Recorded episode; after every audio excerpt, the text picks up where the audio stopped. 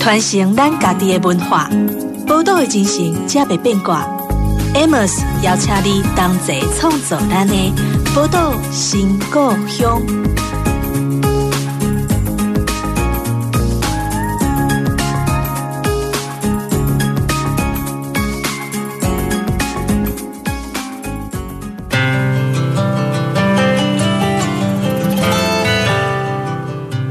欢迎光临宝岛新故乡，我是 Amos。这个节目在宝岛联播网播出哦，或者顶到 Podcast 去搜寻宝岛新故乡。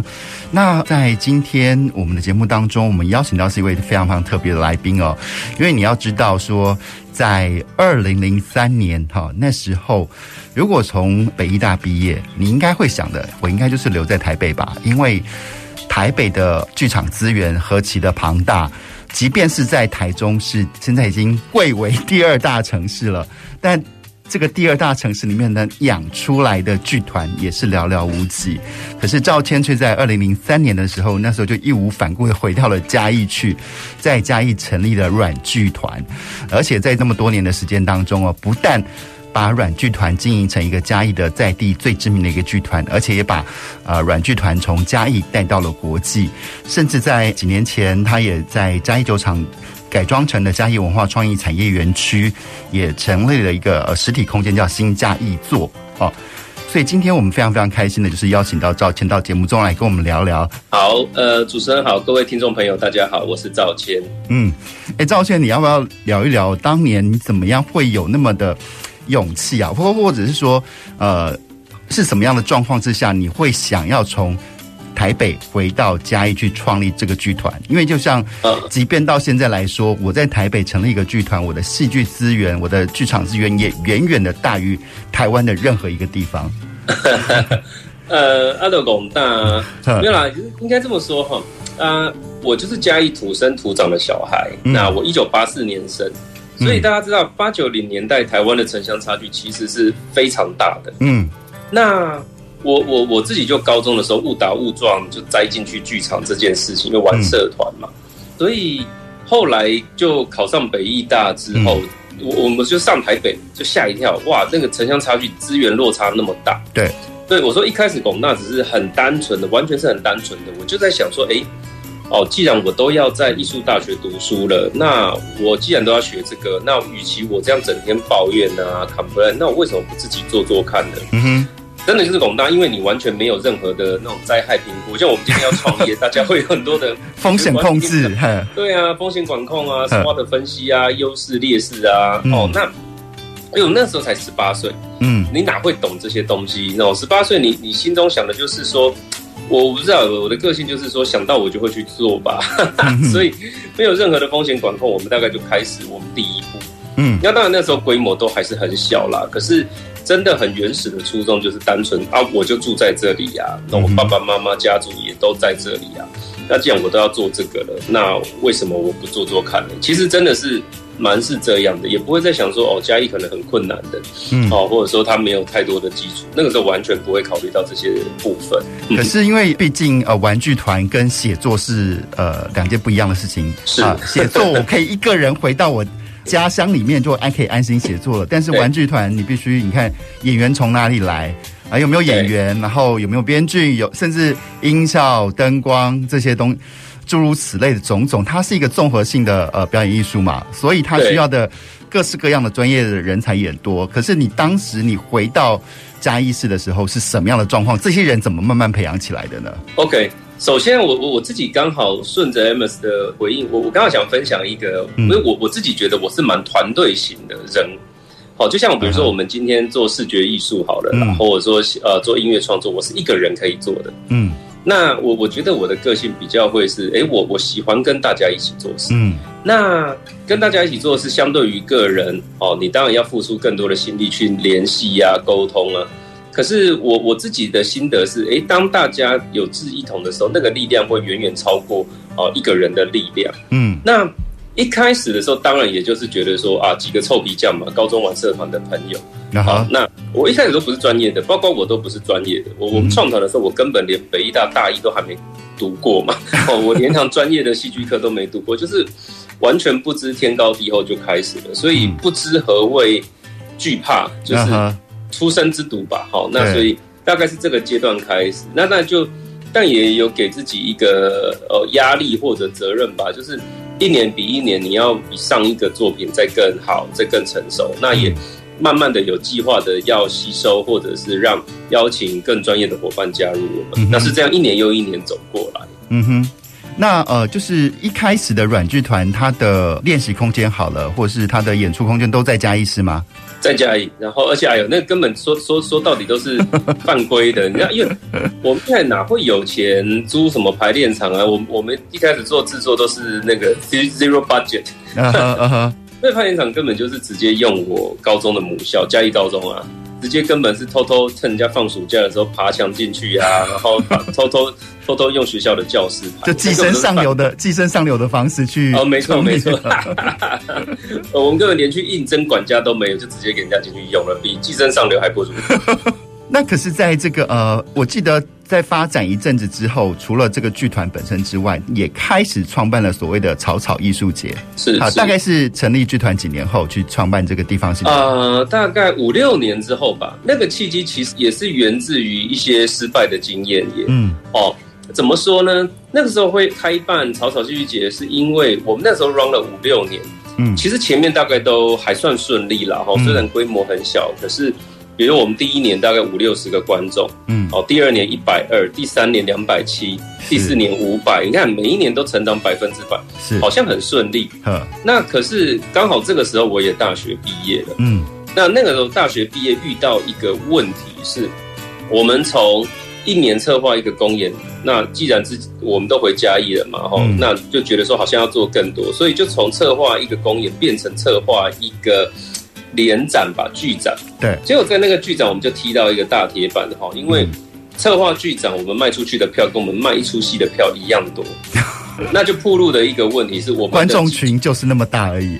对，那那才深刻的意识到，我才面临一个问题，思考一个问题然后就是当你是社团阶段的时候，你不在乎这些事情啊，你在乎的只有我有一个作品想做。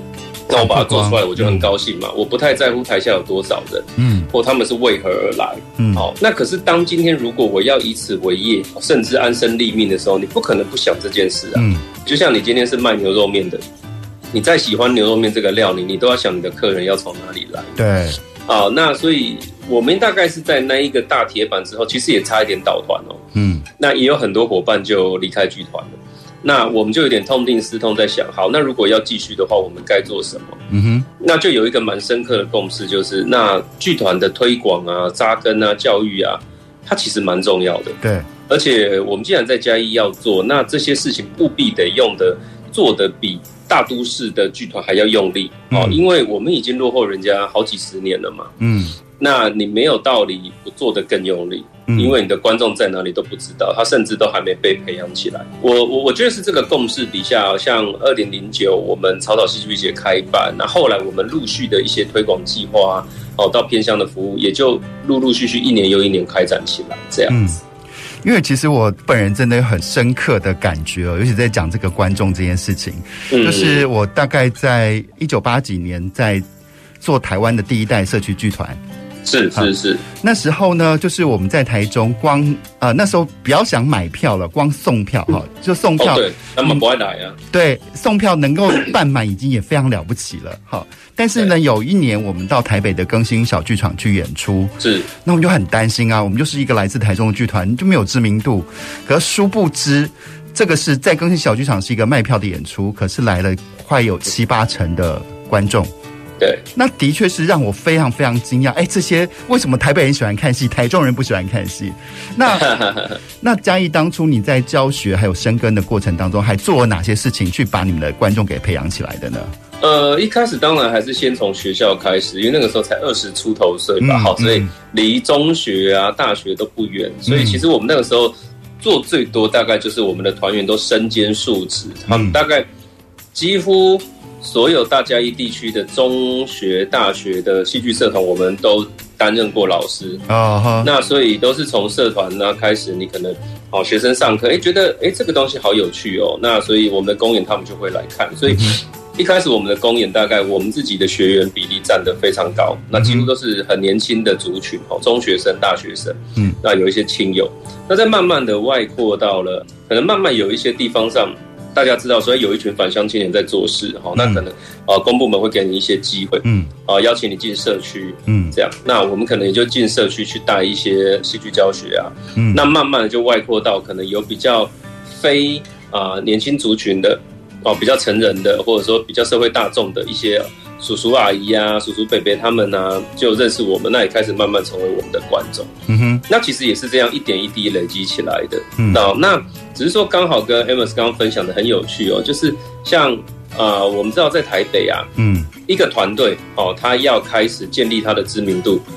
因为它已经有了一个译文相对成熟的平台吧，嗯，那不管在剧院呐、啊，还是有很多售票网啊，售票系统，大家会知道说，对，它有它的同温层，嗯，所以关注译文领域的观众，他可能就会透过这些哈，甚至节庆啊、邀演，他来关注说，哎，有哪些新的团队艺术家不错，嗯，那这些其实是在一个已成熟的译文市场里面的经营路线，嗯，那我们完全不是走这个路线，是因为嘉义根本没有这个。所以，我们完全是进到社区的周边哦。所谓社区，当然包括学校，嗯，他们就是常民老百姓，嗯，所以平常就是除了软剧团的观演经验之外，其实是零嘛。好，他们大概就是看电视啊，好，平常也不一定会进文化中心。是，那我们是跟高度的密度是这样的群众开始了，我们算是很前期的第一步。嗯，这样。哎，讲到这边，我又有点好奇哦，因为其实如果说是刚从那个北艺大毕业的话。一定会满满心都被那种充满形而上啊，被那种很难 很难阅读的戏剧占据你的脑子哦。可是你要知道，这些东西摆到社区里面，摆到我们所居住的地方的时候，它往往是格格不入的。因为我记得我们那时候就是也在做一些很前卫的表演，就是我们有甚至有一幕是那个一个女生关在狗笼里面，然后四处去撒那个带血的卫生棉，是是是，结果。我们本来以为这是一个充满震撼力的场面，可殊不知那个卫生棉一撒出去之后，社区的狗就跑来叼走了，然后小孩子就 小孩子以为你发糖果，然后冲过来抢这个礼物这样子。我不知道你在开始在做呃在嘉义做演出的时候，会不会有这种很奇妙的感觉？哦，一定也会啊，因为我刚好刚好分享，像比如说为什么小朋友会觉得撒糖果，但是因为在社区，比如说。台湾的长明文化，比如说我们的长明文化的接触表演艺术呢，是在庙口嘛？对，庙口。民间的展也有看瓜戏啊，啊，瓜戏，比如说他是喜庆酬神，所以他一定发糖果嘛。嗯，所以是比如说这样的生命经验，那个是在社区的脉络，我觉得其实超有趣的。嗯，那在学校其实当然你会学习到很多，哎，像我大学毕制，我做超难，我做贝克特哦。哦，对，我做贝克特作品呢是超级冷硬的，我我自己的艺术倾向跟喜好也也是比较高冷的。是。可是我个人，我觉得我身上有一块比较冲突的事情是，我我当然我的精神上我喜欢高冷的，可是我自己个性上我又觉得说，我不太喜欢太打高空的事情，嗯嗯嗯、我我喜欢接地气的，哦，跟长明的东西，很草根的东西，我我自己也很喜欢这样。是，那所以。在初期的时候，呃，我觉得团队在做的事情，我我大概就蛮意识到一件事情是，OK，我在学校学的那是一回事，嗯，那我在地方上做的那是第二回事，是。那同时我也很清楚，就算我现在北医大毕业了，可是我在地方的经验值其实是零，是 没错，他一定要从零开始，因为我可以分享一个一开始很血淋淋的经验呢、啊。我们一开始要去社区剧场教书，那根本是震撼教育。嗯，怎么说？比如说，他的一堂课九十分钟，嗯，你发现人家看你就啊，你在归回带好心你啊，不用这样挂谁喊，人家根本不要理你。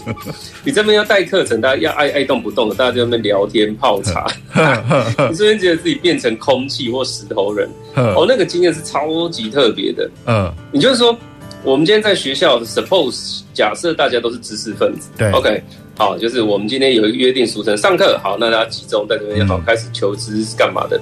可是进到社区没有哦，你要你被博诺，你要先进到它的脉络里。对，哦，这件事情是非常重要的。那我觉得它没有对错，它就是不同的智慧跟道理。对，那我觉得是很幸运，是在我二十岁出头的时候就体悟到这件事情。嗯，所以我我觉得我们在做的时候，我们就还蛮在乎，就是说我们如何进入那个路径。是，我要进到你的脉络里，这件事情永远是还蛮重要的。我要用你能沟通的，哦，您能接受的语言或者是世界观来跟你交流，这样。是是，所以哦，其实不是每个人返乡之后就能够顺理成章的接地气，其实哦，没有不可能，接地气还是有些本事的哦。好，那我们稍我们稍待休息一下，再回到我们的节目当中。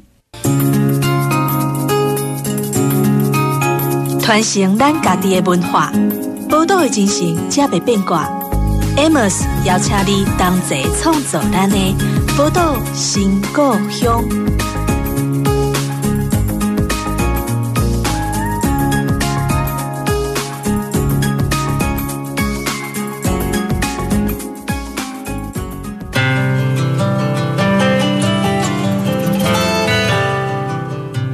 欢迎回到《宝岛新故乡》的节目当中，我是 Amos。在今天我们邀请到的呃朋友呢，是来自于嘉义软剧团的赵谦啊。那我们刚才就聊到赵谦怎么样回到嘉义市，然后去想办法跟社区的老朵郎去那边博诺，然后跟他们呃博诺之后，然后。一起去开始开创他们的戏剧学习的一个过程哦。可是我在想说，在回到嘉义的过程当中，尤其是经营剧团哈，因为经营剧团，我必须说，它真的是一个又耗心血，然后最重要是它非常耗钱的一个工作。那我不知道在 在这个成成立的过程当中，是怎么样一步一步的去把这些基础给打稳了？有没有什么？呃，很痛苦的经验，就是呃，可以跟我们其他在地方呃在做地方创生的伙伴们一起分享的，怎么样去克服这些痛苦跟困难的？没有，我觉得根本没有打稳的时候诶、欸，因为其实做团队真的很辛苦诶、欸，就是你在不同阶段你都在面对，因为组织会成长啊，所以最简单就是说你要付薪水啊，所以要付薪水，你到底要如何赚钱，然后你要如何控制预算，永远是大功课。我们到现在都还在面对，因为这几年疫情。也真的是让表演团队很辛苦吧？对，真的重伤。其实不同阶段的痛苦真的是蛮多的。我像我刚刚上一个段落有分享，我们二零零九年就是差一点倒团。嗯，是因为办戏剧节这件事情太大了，然后造成财务失衡吗？对，那个痛苦的经验就是说，那个财政失衡是因为你根本没有财务管控的能力，嗯，你也没有 sense 到需要有这个能力，嗯。啊，你就傻傻的，因为在学校做戏就是哦，反正时间一到了，很多观众就会来看戏嘛。嗯哼，你的生命经验是这件事情啊。对，哦，就算是高中玩社团，那也是呼朋引伴，因为那个就免费演出啊，或者说你要售票，那也是狗仔扣几把扣的名钱。对对，就它不是一个领金咪啊，呵呵，好，它没有进入到消费。这个市场这件事情，你没有这个经验，是，所以就傻傻很天真，以为说啊，反正我这边好像戏做得好，就会有观众来了吧？我完全没有，完全不是这件事情。其实这个东西也很像我们今天谈创生，大概很多青年伙伴，我们都会遇到一件事情是，哎，我觉得我做的事情很棒啊，很有理想啊，而且这个理想我去说服很多人，大家都会被我打动啊。嗯，可是你的理想很好，不代表你做的这件事情会 work。对，就是把它扔到市场上的时候，它不见得被买单。对，它必须得牵涉到更多细腻的沟通，嗯、然后还有更多细腻的，比如说行销啊、企划、财务管控。哦，那我们当然在那个阶段是没有的。嗯，这样。那当然，创业初期一定是非常辛苦的。像，嗯，我是好险，因为创业的早嘛，因为十八岁创业嘛，所以大概十八、二十几、二十的时候都还可以，就是那种税很少啊。我我还记得我创业初期，哦，嗯。大概到三十出头岁之前呢，我们都还窝在民雄的一个小办公室里面。Uh huh. 小小办公室要挤三四个人。Uh huh. 哦，那我自己就是好定给他们弄精啊。哦，uh. 可能同一时间剧团的戏也要我导，计划也要我写，是啊，然后简报也要我做，教学也要我教。是，那我们就睡办公室啊。好，uh 那。那我记得我办公室后面就放一张行军床，嗯，折叠式的那一个，哦，平常没有没有，它就折起来就不会占空间，嗯，那反正呢，通常都我的一天大概是这样，因为那时候也兼很多社团教学，嗯，白天大概接案子啊，然后跑社团教学啊，然后就 run 剧团行政工作啊，会议啊，啊，晚上大概排练，哦，排练到三更半夜，然后呢结束可能又要写一些标案计划还是什么的。嗯好，那赶政府的结案报告，弄到可能两三点，你真的没电了。嗯，好，那在行军床打开睡一下。嗯，好，睡个两三个小时再起来继续干。是这样，这样日子其实持续持续好长的几年。哦，是啊，对，这样还好，那时候还有新鲜的肝。对啊，真的是这样啊。然后像像你现在哪有可能这样？因为睡行军床，行军床也不是舒服的空间，对，睡起来腰酸背痛嘛。好，那那也年轻嘛，就是稍微那个肌肉揉一揉啊，然后也就继续下去了。嗯，可是我那创业初期真的是呃很很很正常的家常便饭。是，虽然那个赵倩还是很觉得自己很痛苦，还在不稳定的状态之中。可是我们也看到，从三四个人在办公室的规模，现在感觉上软剧团的编制好像也不太小了，因为光呃副团长就有两个，然后一系列的，我不知道现在的那个呃。付费的员工有多少个？对我，我们要养三十个员工啊！哈，你们要养三十个，三十个，我们领薪水有三十个人，对，full time 的，不含兼职哦。你要知道，这已经是一个中小企业的规模了。对啊，对啊。但是我觉得，在这个整个过程当中，哦，就是赵倩还是不断自己帮自己找麻烦啊。像对，没错，因为光这个经营剧团就是一件痛苦的事情。可是前几年呢，呃，我也知道是在嘉义。嘉义这个文创园区、产业园区成立的新嘉义座，你要知道，去经营一个实体空间，那又是另外一种痛苦。那你当初怎么样决定会去承租这个实体空间，然后去做这样的一个经营的呢？没有啦，也是时间到了。嗯，大概就是说，我觉得在一开始的某一个阶段啊，我们中小剧团、小小型剧团，你大概一年搞一两个，发表一两个作品。嗯，就耗尽你的能量是，那通常也是赔钱，所以你剩下时间就是要接案子来还，嗯，好来补赤字这样，嗯，那慢慢稍微稳一点，就是我们我们人员来到十出头人的时候，嗯，就是公演的口碑啊，公演的上座率大概都可以的时候，那我们就觉得说好，可以启动一个加速器，嗯，那个加速器是说。因为哈，我个人认为是要经营一个地方的市场，它是要常态有事情发生的嘛。嗯，你今天一年演一出戏、两出戏，只办一两次活动，人家很快就忘记你，很难累积，对，很难累积，真的。那那所以再加上，坦白说，嘉义其实有一点点可惜，是它其实专业的场域在嘉义县民雄。啊，对，那它是个郊区哈，人口六七万人，其实前不着村后不着店，它地理上面是有一些劣势，是。那嘉义的蛋黄区就嘉义市区，是。可是嘉义市区长久以来一直没有一个所谓的怎么讲艺文中小展演的空间吧？是。它只有一个音乐厅，是。对，那你也不可能在那边空讲说，我想着想着天上就会掉一栋小剧场下来啊，是，是不可能的。是。那我们就就觉得说，那干脆自己团队就做更多吧。嗯哼。所以就自己租了一个空间，那大概可以负荷，大概就是它的 loading 大概是五六十人左右了。嗯。那就最基础的灯光、音响设备。那至少我们要做一件事情，就是说，今天在嘉义市哦，爱好艺文的观众，我可以想到，哎，我就有个表演就可以来看，这是我们的目标。这样，嗯，那大概 run 到现在为止，这两年也有点受到疫情影响，可是总演出场次，我们自己在小剧场，大概一年也可以演个。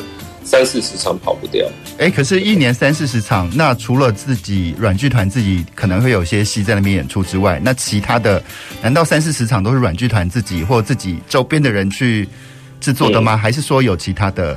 一开始哈，呃，前面两三年前那个时候，我们都还有呃外找节目，嗯，但制作费也不多啦。好、嗯，那那我们自己邀约这样，嗯、那大概到这两年开始，一来疫情，我们外租就减比较低，但二来是。我们底下在养的储备团员，慢慢的有到一个规模，嗯，这大概是三四十场，就是我们自己就可以把它吃掉。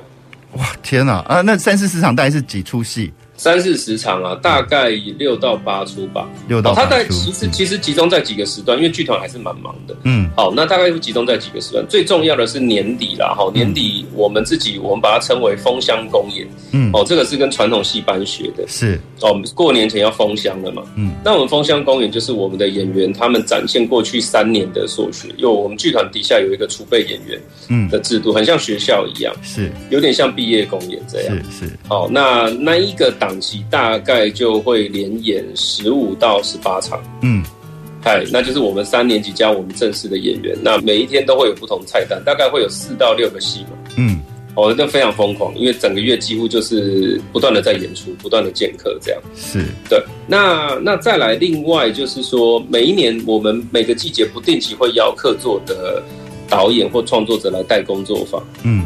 好，那通常最后它会有一个 working progress 的呈现，也不会太长，大概就二三十分钟。嗯哼，好，每一年我们大概会办个一两次、两三次。嗯那也会公演个一两场。嗯，那再来就是这几年哦，像我们最近哈，我们最近因为我们的共识就是我们要让我们的演员他是具有创作能力的，所以团内的一些年轻伙伴的作品，我们会投建台北艺穗节。哦，对，嗯，对，所以像今年台北艺穗节，我们就一次送了四个作品，嗯，在台北艺穗节演出。那他们去台北之前，我们会先在嘉义做 try out，嗯，哎，那所以每一出戏会在嘉义演个一两场，所以其实加一加起来，你你这样一算，大概也是三十几场跑不掉。是，对，那基本上戏码就这样一听，大概几乎都是我们自己的。好，那另外再加外租的，就会就会再多一点。是这样。那当然，除了这个在地的演出之外啊，我也觉得很非常厉害，就是呃，其实软剧团的这个戏剧表演，其实也带到国外的艺术节去了嘛，是不是？是是是。呃，那因为呃，我知道软剧团一直以来它的创作的内容都非常非常的在地化，像什么十殿阎罗啊，都是非常充满台湾元素的。是。那可是这东西把它放到国外的剧场去，然后呃去表演的时候，你有没有感觉到台下的这些观众的反应跟台湾的有什么不一样，或他的反响有什么不一样吗？嗯，我觉得有有相同也有不同啦。哈、嗯，就是那个相同的地方，首先当然是我我们还是蛮努力在作品里面谈的事情是普世的情感，是哦，普世的人生的困顿、挫折、困惑，这些是普世皆然的。嗯，所以觉得我们的戏里面，因为我我们的调性不是抓得很抽象，嗯。它基本上都还是蛮具体的，嗯，哦，对白、推进情节，所以这边一般观众基本上你搭配字幕，这个接收是基本上是没有问题的。嗯，好，那但是这个不同也还是会有，因为比如说欧洲的观众或者说英美的观众，他看剧的习惯是不一样的，他会很直接嘛，嗯，好，比如英国的观众或美国的观众，我我我们还没到美国公演了，好，那但有在英国，那英国的观众他是非常直接的，然后喜欢就直接起立给你鼓掌，我们台湾人比较害羞，就不会那么直接，好，那。你有设计有一些点，台湾的观众可能会比较多转折，嗯，哦，比较多隐晦的过程。没有国外的观众就非常直接，就是就是直接笑，直接他 get 到就是 get 到这样。嗯哼，对。那我觉得是我们自己的收获是，面对不同文化群的观众的时候，哦，那个能量的接收啊，投射的传递啊，确实是还蛮不一样的。哦，那个东西我觉得跟他们背后的呃文化啊这些都会有一些关系。是，那我觉得其实。更有趣的一件事情哦，是因为我觉得在嘉义啊，就是因为之前我在嘉义住两年，我一直觉得嘉义是一个呃，嘉义有一群人，他们非常害怕嘉义是被边缘化，然后一直在那边彼此互相合作着，所以这件事也就导致像那个呃嘉义文创园区，我们也知道，他也碰到的经营厂商。呃，对啊、好像是中途解约 跑掉，跑掉了，跑掉了。结果呢，是在嘉义呃文创园这些朋友们，像赵谦啊，像国王蝴蝶秘密基地啊，他们自己自主一行类似自救会，再去把对，再把这个地方给撑起来，是是这样子吗？对啊，我是发言人啊。那现在现在的状况还是在这个处于自救会在呃在运作的状态之下吗？目前都还是，因为我我们还在跟部里沟通啊，因为呢放出来要 BOT 的那个。条件这个怎么讲？有一点过于严苛，所以你有点难期待民间单位真的可以把它吃下来。嗯哼，所以还在持续跟部里沟通。嗯哼，那目前这个过渡阶段就是我们自己的自救会来来营运这样。嗯哼嗯哼，那当然也是透过那个文化部的公开招标，我们我们去争取来的。是是是，对。不过我觉得嘉义在这几年变化很大，就是它从一个、嗯、呃。大家可能只是为了去阿里山去那边暂住一晚的一个城市，啊啊啊啊！到现在已经是很多人呃到了呃嘉义，他就会想要去嘉义去那边游乐一番的这样的一个地方哈。对，因为我记得今年回嘉义去的时候，就发现好像每个朋友。哦，都不小心有了一家餐厅，嗯、太厉害了吧？女朋友太厉害了，就是因为他们觉得说嘉义现在的呃，就是每次到六日的游客非常非常多，但是我不知道说在这样的一个呃，在嘉义市的城市转型的过程当中，对于软剧团有没有什么样的改变，啊、或者是呃观众的结构有没有一些什么样的改变？不过我们稍微休息一下，稍后回到我们节目当中，再请赵谦来帮我们好好聊聊一聊这一题。好的。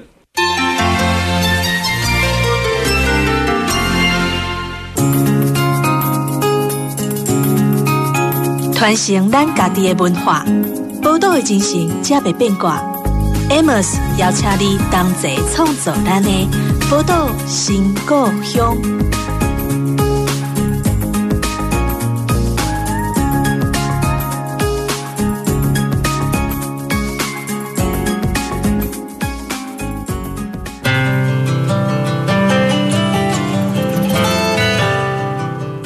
欢迎回到《宝岛新故乡》的节目当中。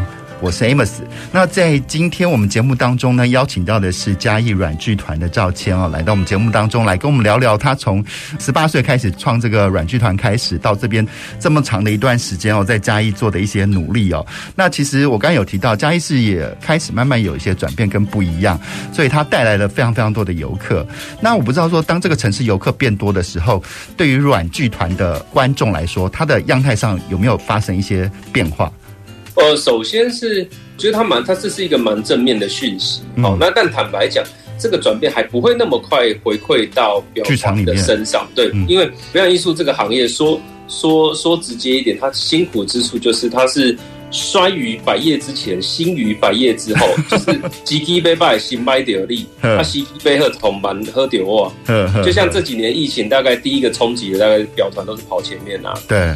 哦，就疫情一来，好，国家剧院全关，哦，马上停。嗯、那可是疫情慢慢复苏，像我们现在谈后疫情，嗯，好、哦，那民众可能 OK，我可以解封，我当然先吃饭啊，嗯，吃完饭我就想玩啊，哦，岛内经济爆发，可是我可能最晚想到消费文化，对 对，没错。像表演艺术业、出版业，大概都是到现在都还很惨的，嗯。那我我说这个没有对错啦，哈，大概是说这个行业的特质，因为它进入的门槛相对比较高，嗯。所以相对的来说，你在太平盛世，哈，它得到回馈的作用也基本上也会是最慢。嗯，所以这几年嘉义的确啊，我们蛮高兴看到是就是有蛮多的讨论热度啊，或者说的确感觉到顾客有变多，游客有变多。嗯，好，那但是对我们来说，它有没有直接回馈到我们的公演啊？坦白说还好啊。那但长远来看，我觉得这是当然是好事啊。我我的好事指的不一定是嘉义的客人变多这件事情。嗯哼。这个好事背后，他谈的比较会是说，我我说长远来看还是好事，我自己把它看为就像哦，比如说我爸爸妈妈那一代，嗯，哦，大家就像刚刚 Amos 讲，早期大家来嘉义去阿里山嘛，嗯，那阿去阿里山，你就是从坐游览车跟团嘛，对，哦，那个比较都还是台湾人有走过一个阶段，大家拼经济，拼经济，我知道怎么赚钱，但是我不知道怎么享受人生，是，那我其实在我人生的道路上没有培养太多的兴趣跟好奇。嗯嗯，那是上一个时代的阶段，我们普遍台湾人认知的。那可是随着台湾进入到了已开发国家，嗯，哦，那已开发国家代表的是说，你基本上经济条件 OK，那你就是说你不只吃得饱，你还要吃得巧，而且你拥有吃得巧的能力。是，那我们最实际会在嘉义看到的是，就会有很多的人他是。比如说自己搭大众运输，一个人背背包就来了，对，或两三个人就来了。那他要他不要走大众路线，他要自己探索。是，那探索这个城市的哦，比如说人文啊，它的历史啊，是。当他会选择这个路线的时候，就代表我们的文明程度其实就走到下一个阶段。嗯，你的旅游不再只是说啊，我去景点拍照，好尿尿，然后大家买纪念品，散人。是。它已经不是这个层次了。那我自己反而觉得蛮开心的是这件事情，而且它其实全台湾你不止嘉义有嘛，嗯，哦，所有的乡镇大家都重新探索它，嗯，想了解它。那我自己觉得说，以长远来看，这个以一个文化工作者来说，这是再好不过的事情，嗯，因为当大家的不要说文明程度，而是说当大家距离美的门槛，好，我欣赏美的这个门槛。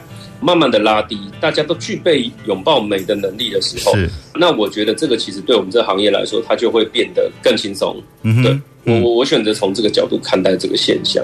是没错。那不过就是刚刚也也在提到那个疫情啊，其实对表演团体有很大的冲击。那我不知道在软剧团在这两三年当中是怎么样应应这样的变化的呢？因为即便是国家补助的表演，那因为没有表演的关系，应该也都会呃那个那些经费的拨补应该都 delay 了吧？对，确实啊，因为因为呃，这两年我我觉得疫情开始第一年的时候，因为我们大概还是中型，所以比上不足，比下有余。嗯，就是你不像大型的团队，像猪团啊、纸风车，他们一个月营运管销是五六百万这样，哦、是没有那么夸张。那比下就是说，又不像有的小剧团，你只有一两个行政，你也你也争取不到那么多钱。我们一群人弄一弄，可能我公演没办法用，那我们就想办法提别的案。嗯、那我们还我们这个中型团队都还可以动得起来，嗯、这样。但也坦白说了，但前两年有撑过，但今年真的是非常辛苦。尤其我们前前面几周吧，我们在台北的公演八场全部遇到疫情，就挂掉。啊，对，这个我到现在我自己都还不知道该怎么办。我们自己可能这个这一次都要。贷款啊、借钱啊，嗯、才有办法过这一关。讲到贷款跟借钱哦，因为我们知道在很多创业的过程当中会有所谓的创业贷款。那剧团现在台湾已经进步到有所谓的剧团贷款之类的事情了吗？我们是跟文策院啊，文策院大概贷款金额也有到数百的规模。啊哈啊哈，对对对。那你觉得文策院成立之后，对于地方的表演剧团，它的实质的帮助有吗？有有有出现一定的效果吗？呃，我觉得啦，我个人的看法，应该说文策院它其实是在在推动台湾的产业结构来努力的，嗯，嗯，所以它。不能说是政策型的啦，我我我倒觉得它它比较在着眼的事情是台湾的哦，比如说影视业、出版业、流行音乐哦、表演艺术，它可以怎么样的把拼图或结构一步一步的拼起来？嗯，那我会觉得如果。你的团队设定上是真的面对市场，嗯，好，面对群众的话，那文策院成立确实是有很大的帮助的，嗯，好，那但是因为它不是补助型机构，因为补助机构是国议会嘛，是，好，所以如果比如说有的团队它就是很。我本来就没有打算长得很大，嗯，我就是一年发表一两个作品，而且我的主要艺术总监可能本身的正职是学校的老师，是。那这样的团队，文策院可能对你来说帮助应该不大，嗯哼，嗯哼，因为因为他可能你需要的比较是补助款，而不一定是产业结构的后面配套，对。对，所以我觉得依照不同的团队，可能他就是大家会有不同的好坏吧，对对对，就看你是什么样的团队这样子。那如果说从现在此时此刻来看，这个所谓的后疫情时代啊，软剧团在下一步，你们还有什么样的计划吗？嗯，计划其实蛮多的，先想办法还钱，对啦，先想办法还钱。我我们我们当然比较大的计划都还是在挑战一个事情，是在台湾做表演艺术，嗯，哦，它可不可以有产业化的可能？所以像我们自己组织架构内部都是在。实验这件事，像我们有养 in house 的编剧啊、导演啊、演员，这个在台湾是很少见的啊。对。那我们在接下来其实要挑战的事情是说啊，我们相对成熟的作品，它可不可以有更完整的系列的公演？就是说，它可以更常态的演出哦，不是说演个四场六场就没了。嗯。啊，它可以演演个十几二十场。嗯哼。然后可以每一年很有一个节奏的推出我们的公演，哦，从小到中型到大型都可以这样。嗯哼，嗯哼，比较是结构面我们想要挑战的。那当然就是说下一个计划，也就是后疫情时代象征的事情是国际间的往来会慢慢回归正常。是。那我们本来打的计划就是用我们的本土文化跟世界交朋友嘛。嗯嗯。好，那过去这三年我们都是关起门来。只跟自己交朋友，因为国际之间的交流都停了。对，那我们就是要重新跟我们这些世界的朋友把，把把这些朋友再找回来，好、嗯，继续做国际共治啊，或者是有一些我们已经有的作品就送到国外。嗯，那我们也会持续的推动这个部分。嗯，不过你刚才在讲到讲到这些事情，因为现在已经有了加一做嘛，就突然想到一件事情，因为当加一游客变多的时候，如果说呃去软剧团上个。那个身体开发的课程也可以变成游程、精致游程的一部分，我也觉得也是很棒的一件事情，而且又可以利用既有的呃嘉义县城的人流，这些游客来做这些事情。确实，确实，因为这个就比较是呃中程目标啦。进程这一两年，我们规模还没办法做到配套的这么完善。嗯哼，嗯哼，好，但确实往后，比如三到五年内，它的确是一个我们有在规划的。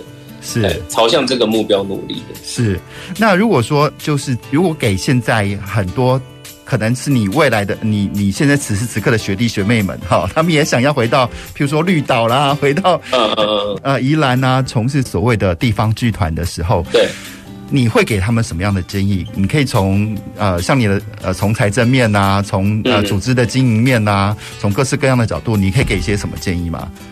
我的建议就是趁早哎、欸，嗯。那个趁早，因为是像现在都不是太早了，就是就像我们二十年前那时候，澳洲刚有打工度假嘛，那你就会发现，早期比较有勇气去的，他大概他大概收获是比较丰厚的，嗯，你的外语能力啊，收入啊，好，可是随着后来台湾慢慢开放，你就会发现，哎，怎么到澳洲打工遇到的台湾人，啊，就像你们没有出国一样，也没存到钱，所以我我我的建议是趁早，那个趁早是因为现在。台湾的城城乡结构是重新的在在定义，嗯嗯，所以回乡的人一定会前仆后继哦，这这个是必然的。所以如果你有这个兴趣或信心，就赶快越早越好。是，那这是第一个。那在第二个就是说，跑回来之后，所有事情万教不离宗，还是你的核心能力是什么？嗯，因为地方创生很容易，我们到最后空谈一个理想。嗯，好，那个理想说，我有一个很棒的事情啊，我我我知道我为什么要这样做，那都很好。可是你如何赚钱？对，或者说你如何存活下来？是，那就是你的东东西够不够好？是对。那所以你的核心能力还是非常重要的。嗯，这样。那永远永远都要把你的核心能力给照顾好，因为那是一切的根本。Uh -huh, 这样，嗯哼，对对对，大概我的我的建议大概会是这两点。呃，我想除了那个核心能力够好之外啊，还有我觉得还有很重要的就是那个，其实我也跟刘子杰也聊过，我就问说，哎、嗯欸，你像你们做创作的人最最想要一些，譬如说基金会啊，或者是一些什么给你们的帮助是什么？他就、嗯、他就很简单回答我两个字：找钱。嗯、他说不要管我，但给我钱就好。我不知道在这财务上的规划，还有像像这个申请经费的部分，呃，你给这些呃想要回乡去创作的这些年轻朋友，有没有什么建议呢？可以有哪些管道啊，什么之类的？嗯嗯嗯，应该说，因为当然钱永远是很很重要的一个部分嘛，因为我们要付薪水啊，我们做事情需要经费啊。嗯，但我自己提供另外一个思考角度，比较会是说，这也是我这几年体悟学到的道理哈，就是。呃，我们做作品呢，常常会把自己当成是唯一的，怎么讲哈？我好像是一个 master，嗯，那行政要来服务我，观众要来服务我，是。基金会要来服务我，是。可是我比较不会这样看呢，我会觉得说，我们今天推动一一件事情，我们推动一件事情哦，嗯，好，成就一个作品，它不是我一人之力能完成的，是没错，它需要场馆，哦，它需要，它需要你的。团队哦，然后它甚至需要一些政策法规，嗯，所以今天推动一件事情，我们是在这个共识上寻求一个共好跟共创的可能。嗯哼，当我们照顾到这个层面，往往这件事情会比较有机会圆满。嗯，对，因为在这个社会上，所有人都是。我们之间都会有利益关系，那个利益关系我，我我我说的不是那种丑恶的什么，你给我钱哦，不是哦，就有人就有江湖，有人就有冲突，哦，每个都会有他的立场。是，那我觉得最困难的地方，做地方创生，就是你是要调节、调和很多人之间彼此的立场，是想办法达成共识。是，没错。哦、你你抽象一点，当然可以说啊，OK，政府就是给我钱，嗯、业主就是给我钱，不要管我就好。嗯，那可是我我自己觉得啦，因为因为我们自己是这十几年来训练的一个磨练出来的经验是，我会习惯想比较多。哎，我我自己会觉得说，没有人天经地义应该给你钱。嗯。那我今天从你这边得到 sponsor 哈，或者说得到补助，或者说消费者你付费给我，一定是因为你想得到什么东西，你有你的需求嘛？是，没错，嗯。那我们之间可不可以在彼此的需求之间找到一个平衡点？嗯。那如果你真的有办法做到照顾到越多人的需求，那你这个作品的影响力也才有可能会真的扩大。是是，对对对，我觉得我自己我自己的经验是。你对于需求的认知要超乎你之外。没错，那这永远是需要不断的练习。是，其实这一赵倩刚刚在讲这些话，其实就跟我跟在那个徐政府的《巡洋记》看到一段话很像，就是说，没有一个人或一群人就可以改变一个城市或社会什么一些事情，嗯、我们都必须在比较小心探索当中去找到彼此的平衡点的。确实，确实，没错。那今天我们非常非常开心哦，就是请到赵倩来到我们的节目当中来跟我们聊聊软剧团是怎么样在嘉义落地生根的哈。我们也希望说未来可能有更多的机会在。收音前面的听众朋友，我们也可以去看看软剧团带来的各式各样的演出。好，我们今天就谢谢赵倩喽，谢谢谢谢大家。好，我们下一个礼拜同一时间空中再见喽，拜拜。本节目由文化部影视及流行音乐产业局补助直播。